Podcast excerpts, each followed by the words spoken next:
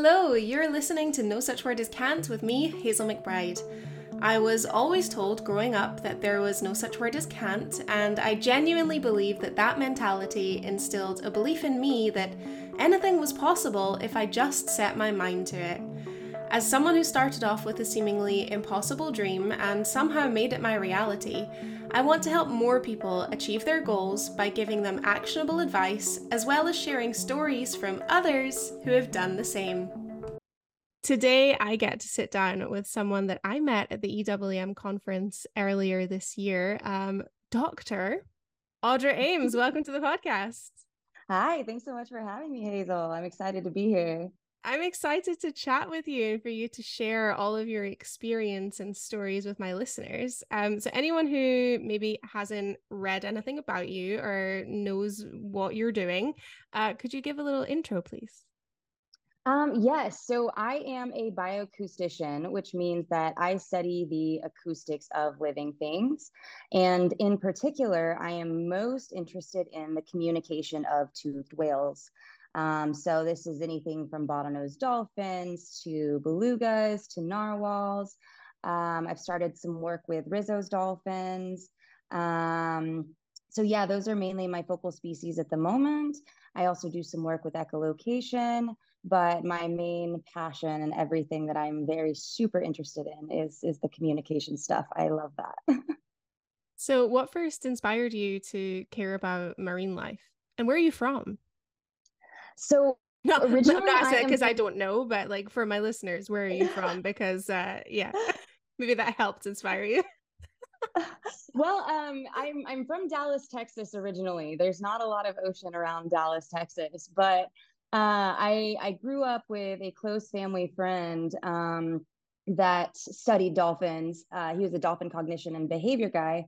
And so I saw this incredible career my whole life growing up and just really wanted to do something with marine mammals my entire life. So I kind of followed in his footsteps and joined his lab, and he was actually ended up being my graduate advisor. So basically kind of wanted to do this my entire life. It's basically been something that I've been very passionate about for a very long time.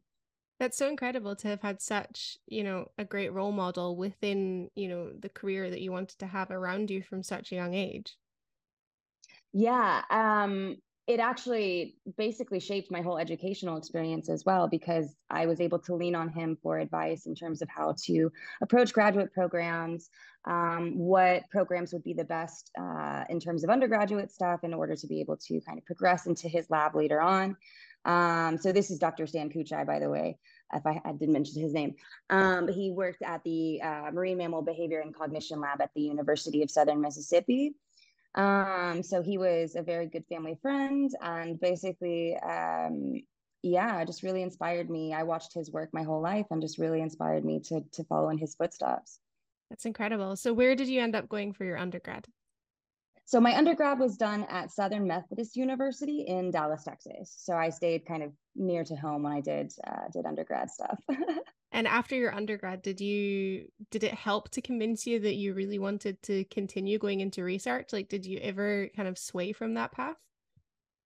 So interestingly enough, I finished my undergrad in 2012, and then I did a year looking at doing a smoking cessation study, looking at human behavior and trying to end in smoking with implementing exercise and more healthy habits. That really solidified that I wanted to do marine mammal research. More than anything, working with people, I knew I wanted to do research. I still maintained that as the idea in my head, but I just really snuffed out any sort of behavioral psychology with people, very, very quickly doing that year. So animal behavior, I feel like, is actually much harder in the end than human behavior, but it's something that I absolutely love. So for me, it's a lot easier than sticking with human research. Yeah, I feel like a lot of people that work with animals for a reason. Yes. Yeah, I definitely, even though they're harder to communicate with, I definitely have a lot more patience with animals than I do with humans. Exactly. I feel the exact same. So after you did that study, where did you go on to? So from there, I actually went to and started my graduate program. So I joined the University of Southern Mississippi, the Marine Mammal Behavior and Cognition Lab, Stan's Lab, in August of 2013. And I did my master's there. And then in 2016, I was recruited after I finished my master's to come do my PhD at Oceanographic in Valencia, Spain. So they had a beluga baby that was about to be born, and we really wanted to study his vocal development. So I came a few months before he was born, and then spent 2016, 2017, 2018, basically just living with the belugas at Oceanographic. I was there every day. I observed their behavior and recorded their vocalizations every day. And that became my PhD project. And so, yeah, that was my next step. And what was it like for you living in the States and then relocating over to Spain? Was that a big leap for you? Were you excited about it? It was a huge leap. It was very, very exciting, but I had no idea what to expect. And I had zero Spanish. So I decided to, even though I'm from Texas, take French in high school. So not counterintuitive, right? Not super helpful in the long run. If I could change one thing in my high school, I'd go back and do that. But so I came over here and it was a complete culture shock. Everything from what time they ate, how many times a day the Spanish eat, so all 5 times a day, and the language, of course, I learned that quickly. The work-life balance was very different, so there was a lot of things that I had to get used to in that my first year doing my PhD, but it's been an incredible experience. I absolutely would not change it. How did you manage moving so far away from, home and family, and potentially not really having a support system over there? How did you navigate that? So that's definitely been the trickiest part. I mean, moving anywhere new, especially as an adult, the older we get, the harder it gets to be able to kind of create that community. I have found a lot of community through athletics, through doing sports, through gyms, my dance studio. So that's been very nice because those are very international hubs. There's lots of people there from different places. And I'm lucky enough to live in a big enough place where there is a big expat community. And then I've also made very close friends with some of my colleagues at work and other students that were studying while I was here. So that's been one thing that's been very helpful. And then with my family and friends at home, I just try to see them as much as I possibly can. One thing that I always try to do is go home for Christmas. I think my mom would be devastated if I did not go home for Christmas. So every year I go home at least 2 weeks to maybe a month, sometimes even longer. And so that's very, very nice. My mom will come and join me at conferences sometimes if they're in Canada or the States, somewhere nearby where she can get to. And then I'm lucky that my family is able to come over to Europe sometimes. So it's been hard, but we've been able to make it work. I'm actually leaving tomorrow to go see my aunt and uncle in Italy for a few days. So I'm very excited about that. Oh, well, you've obviously managed to make that adjustment very well because you've been there for so long now. Does it feel like home? It does, and it does not still. I mean, I think home will always be home, whether you live there or not, where you grew up, where your family is. That'll always have a very special place. But Valencia definitely has a special place in my heart too. I mean, I've been here, yes, for 7 years now. And it's a really special place. I mean, it's going to take a lot for me to want to leave here for sure. Yeah. And when you went over there, obviously you were young still, excited, very, open-eyed, like, what are we going to do? There's a baby beluga about to be born. It must have been incredibly exciting to be around that in that moment. Yeah, it was, an experience of a lifetime to be able to witness the live birth of a beluga, the excitement from everybody that was there, the incredible teamwork. I mean, the Oceanographic team that was here at that time was absolutely phenomenal. And really made sure that, you know, Yulka and the calf were very well taken care of. I don't think my study would have been possible without that team, for sure. But I mean, it was just to see a baby animal be born in any instance, but to have it be a baby beluga, a species that you just like love so much. And you've been watching mom every day for 3 months and dad every day for 3 months and waiting for this moment and seeing mom's belly get bigger and bigger. And then all of a sudden there's this little baby. And I mean, I use little very lightly because they're still, beluga calves are still the size of a human being. But I mean, it was just an unbelievable moment that finally we've been all waiting for, anticipation, and the anticipation, so exciting. And then here he is, and he was just as amazing as we were all hoping he would be. Yeah, for anyone who hasn't been lucky enough, and I know we're definitely in the minority of people who've been lucky enough to see, especially a marine mammal, give birth, it's definitely a very special moment, and also sometimes quite stressful too. You know, it's an air breathing mammal giving birth in water. Right. So obviously there's definitely risk factors involved both in the wild and in human care. And like you said, we do everything that we can to make sure everything goes smoothly. Were there any moments that you really remember? I remember when I first saw a dolphin be born, like I feel like that image is like imprinted in my memory of like watching those flukes come out. Yeah, I mean, for me, the thing that really, really sticks out is, yes, when he started fluking, and then when he was first free of mother and did those like little awkward swims to the surface that they do because they're just kind of out of the womb. So they're all kind of crunched up still a little bit. Those were the most precious. That is like seared in my brain, him swimming to the surface for the first time. Absolutely amazing. Yeah, it's definitely a wonderful moment to be a part of. And were you working at that moment? Like, were you already kind of, did you have a hydrophone in the water? Were you studying communication literally from the moment of birth?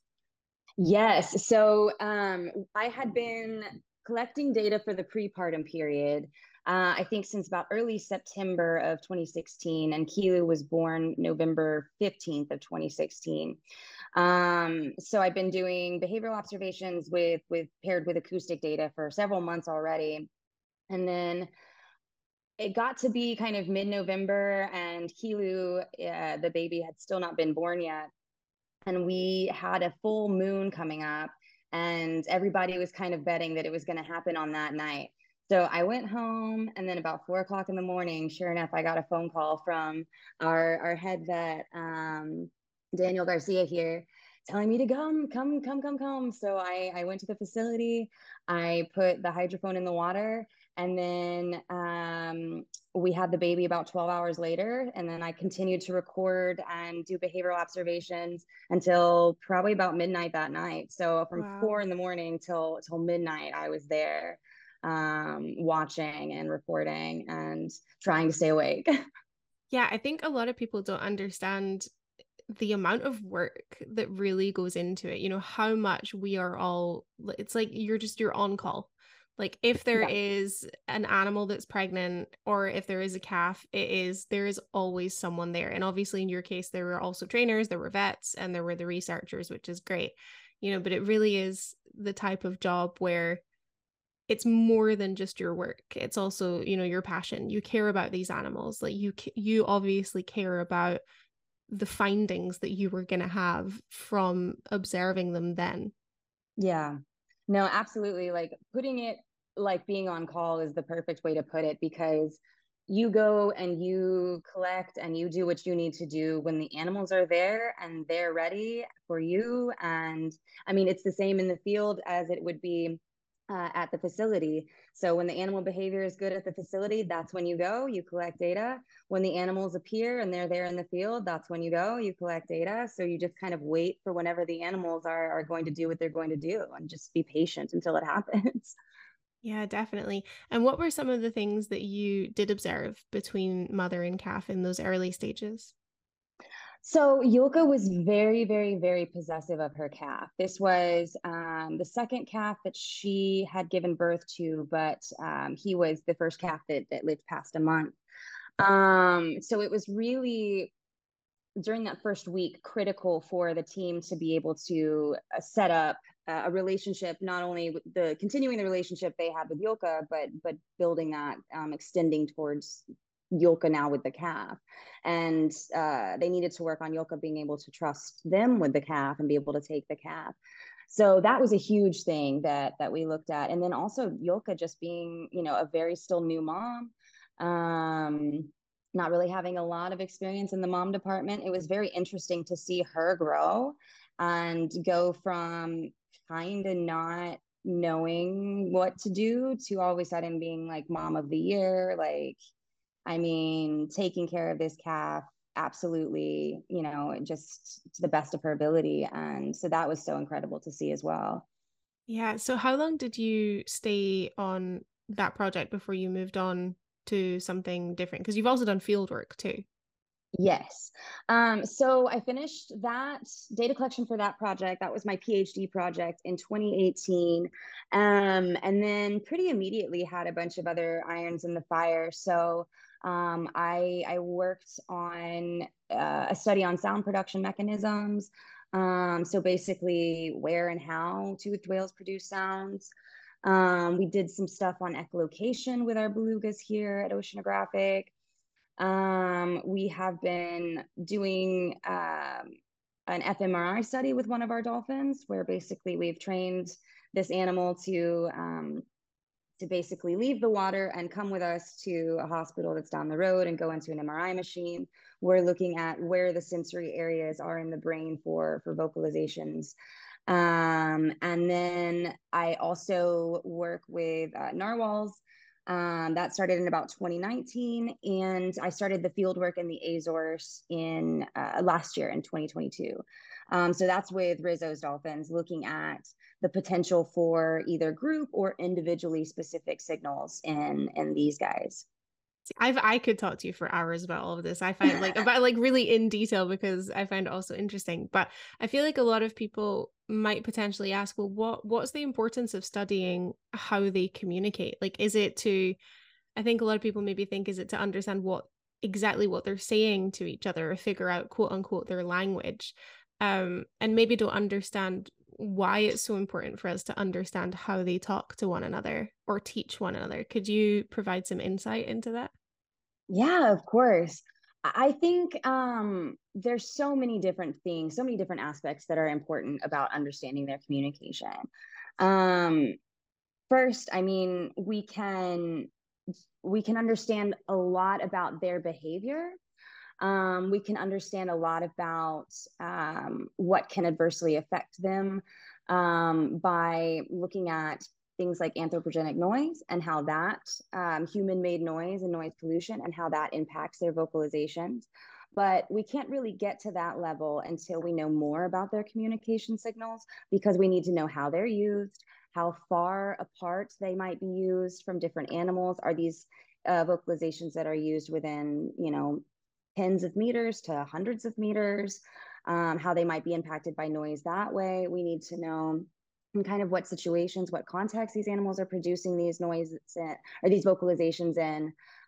So are these critical communication signals between mothers and calves? Are these communication signals between pair-bonded males that are trying to hang on to a female? Are these communication signals between social group members that are trying to maintain cohesiveness? Maybe there's a predator around. So it's important to understand all of these variables in terms of how humans might actually impact these signals. But also the other thing is just from the scientific communication perspective and the perspective that humans absolutely love understanding how these guys communicate. You know, they're a charismatic megafauna. They make really cool sounds, and they do so for reasons we have no idea. We're just starting to scratch the surface of, but people love learning about this stuff. And so that makes a great opportunity to be able to kind of engage people with these species and make them put them on a level where people can understand, because we understand languages and we understand names and we understand these types of things being done in these contexts. We understand that infants babble and that maybe beluga babies babble too when they're very young. And so this makes people very engaged with learning about this type of stuff. And we find that, of course, if people love something, they're much more willing to protect it. So that also helps us be able to protect them against these measures of, you know, anthropogenic noise, human-made noise, because we have the public that's backing us too, because they understand these animals on a level that we're also trying to understand them. Yeah, it's a nice big loop, isn't it? You know, you're researching Exactly. something, you're educating people about something, they care about it, and then they make choices and changes that's off the back of your research that's then going to help what you were studying in the first place. Exactly. When you moved from studying dolphins to belugas, were you surprised or overwhelmed at how much more vocal they were? Like, did it give you more work? Oh my God, yes, actually. So totally two different types of communicators. Belugas have these really just crazy vocalizations I was not ready for. Not to say that bottlenose dolphins are simple vocalizers. They definitely have their crazy array of vocalizations as well. But belugas were just so much more complex than what I was ready for, and sounds I had never seen before, sounds I had no idea how to classify.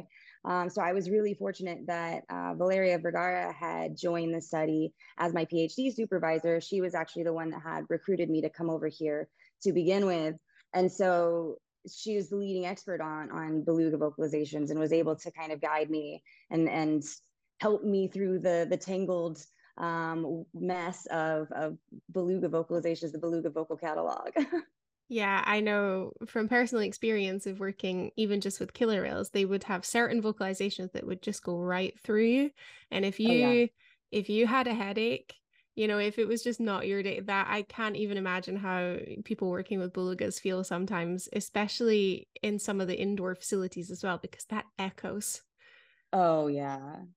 Yeah, we had our male here, our big male, Cairo, who had such loud vocalizations. I could hear them all the way into our lab that was outside of the beluga building and down the street a bit. When he was really, really wanting to get the trainer attention. So that was his trainer vocalization.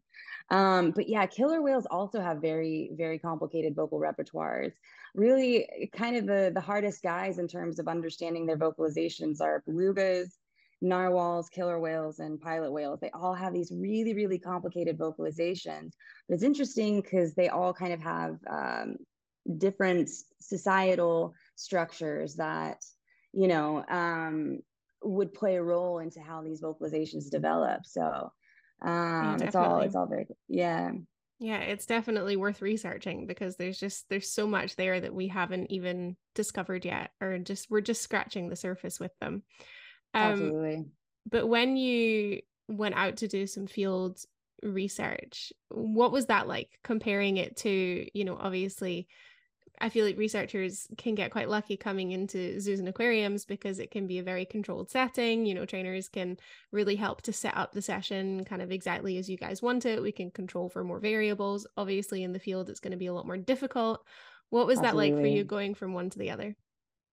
So I joined Nova Atlantis and Dr. Karen Hartman off of Pico in the Azores last year. She runs the Rizzo's project, which basically is this long-term project. She's been doing this for almost 25 years, studying the same resident Rizzo's groups that live off of Pico Island, their behavior all year round some years, and really focusing on the male alliances, the male groups, their social structures. She's done an incredible job building a catalog that like no other, for especially this species, but for few other species as well. So that in itself, getting to just go and learn from this incredible woman who's built this project and who knows so much about these animals. Like, it's unreal how much she knows, not only just about the Rizzos, but all of the animals that surround Pico. So getting to learn from her was so, so cool, but also just getting to see the animal behavior very unfiltered. It's so, you're waiting for the animals to come. The animals come, you go to them, and you get there and you have no idea what's going to happen. So Karen was actually very good about, you know, kind of feeling the mood of the animals. You know, she knows these animals so well. She's studying them for so long. She's so good at predicting what's going to happen next. But sometimes just the most incredible things that blow your mind that we've never even seen before happen. We were having some moments like that in this field season where it's just animal behavior we've never, like the Karen has never seen before. We've never seen before from some of these. So we had this one male group that is very well established. And one day we were out and we were collecting vocalizations and everything from them, photo IDs and behavioral observations from them. And all of a sudden they just took off and they were just going, just flying at massive speeds. And so we were following them from a distance, just kind of seeing what they were taking off to. And we went miles. We followed them for miles at this insane speed. And this is something that they do when males are chasing a female for consortship behaviors. So we've seen this type of behavior before. But so we were expecting kind of that at the other end. When we get there and all 6 to 8 of this social group jump out of the air at once and just like pile drive on top of the social group that was there. And it was the most insane thing any of us have ever seen, just to see this powerhouse, this wall of animals come up and just crash onto the animals that were socializing. And in the end, it looked like it's like a frat party being like, we're here. Yeah. Well, even so, just like that, like, hey, we're joining the party, but also kind of like, we're here, you know, there's no doubt about it. And this is our area. Because we were never able to 100% figure out exactly what was going on, but Karen was speculating that there was no target. There was no female that we thought that they might be after. It was another group, potentially of animals that were rhesus dolphins, but not residents of the area. Mm. So this resident group kind of came out of nowhere at them to be like, this is our space, you get out of here. And it was just absolutely nuts. That's incredible. And for me personally, you know, from a training background, I love how much we can learn from our animals in human care and then apply that out in the field. You know, obviously not so much for rhesus dolphins. That's not really a species that is seen widely in human care. But definitely your work with belugas has been helping that. And in a very surprising species, one that we don't really hear of very often. Can you talk a little bit about how you've extrapolated some of your research to try and help wild narwhal populations? Absolutely. So in doing my PhD study, I learned a lot about how belugas vocalize, which vocalizations they produce, as well as how these vocalizations are used somewhat contextually.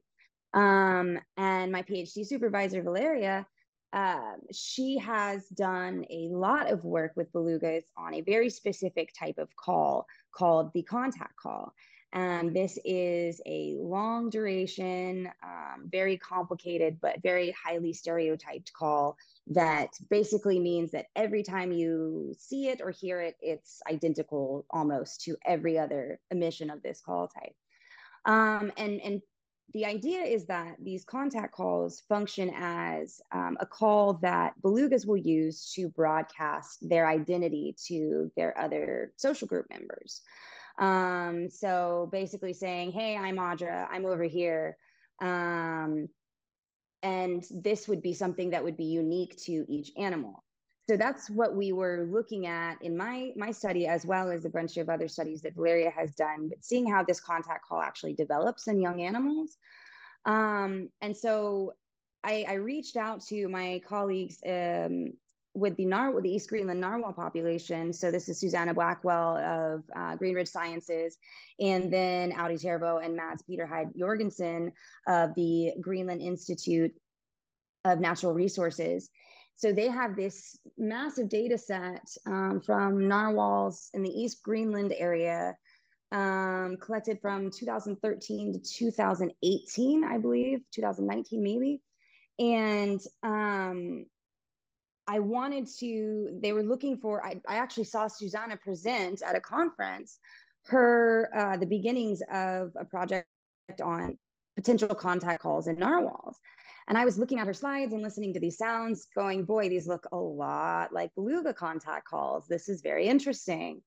And at the end of her talk, Susanna was like, if anybody has anything, you know, any suggestions or anything they can offer in support for this project, we'd love to talk about it. You know, please contact me. And it took me about a year, and I finally sent her an email after I'd gotten done with my PhD and just went to town, just kind of was like, okay, these look like these calls in belugas. And, you know, I'm so interested in what you guys are doing. How can I help? And Susanna and I started off our relationship. So at the end of 2019, and have just worked phenomenally on this. They had a data set of over 22,000 narwhal calls that we have gone through manually. So we've looked at every single one of these calls and decided what type of call it was going to be. But my trial run kind of, before I actually had access to that massive, beautiful, wonderful data set, was to look at just one acoustic record of a narwhal female who, when she was tagged, the tagging team noticed that there was a calf nearby.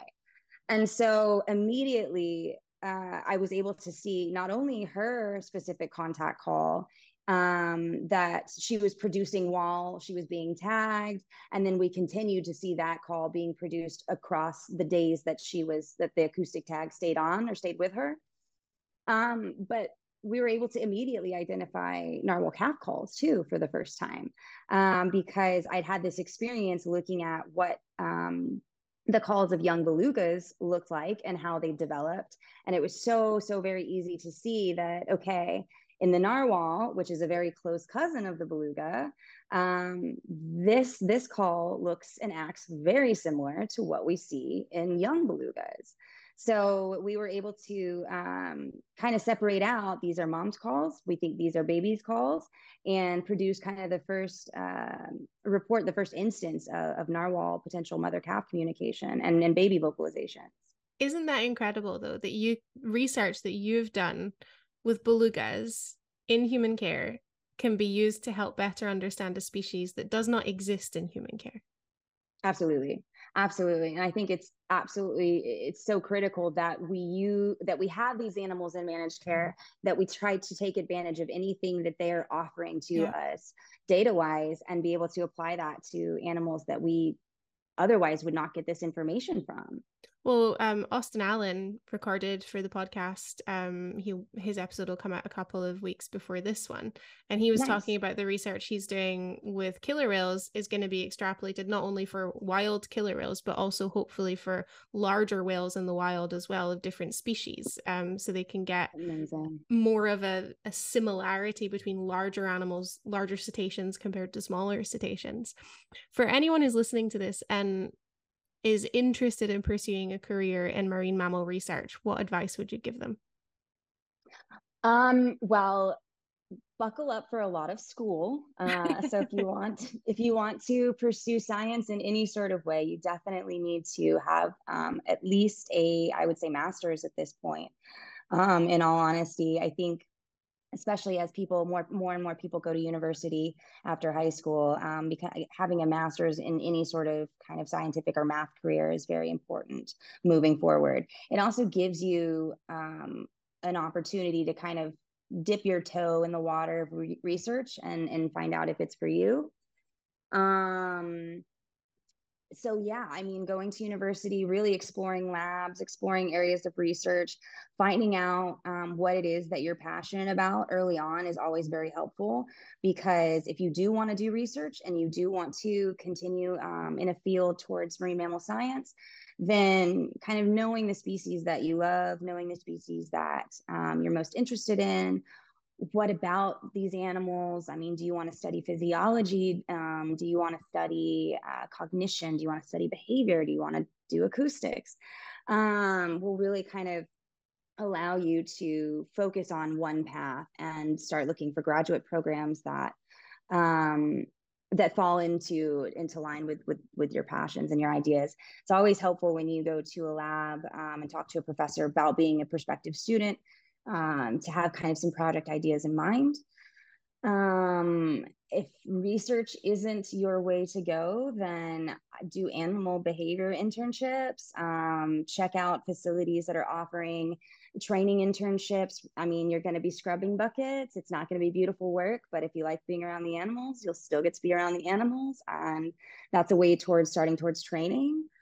So yeah, I mean, there's lots of different directions you can go, but I would start there, see kind of what floats your boat at that point. For sure. Well, Audra, thank you so much for taking the time to sit down and share all of this with us. I know that everyone will have enjoyed listening to it. Awesome. Thank you for having me again. That was great. Thank you guys so much for listening. If you have enjoyed this week's episode, then please don't forget to like, rate, and subscribe, and I will catch you all next week.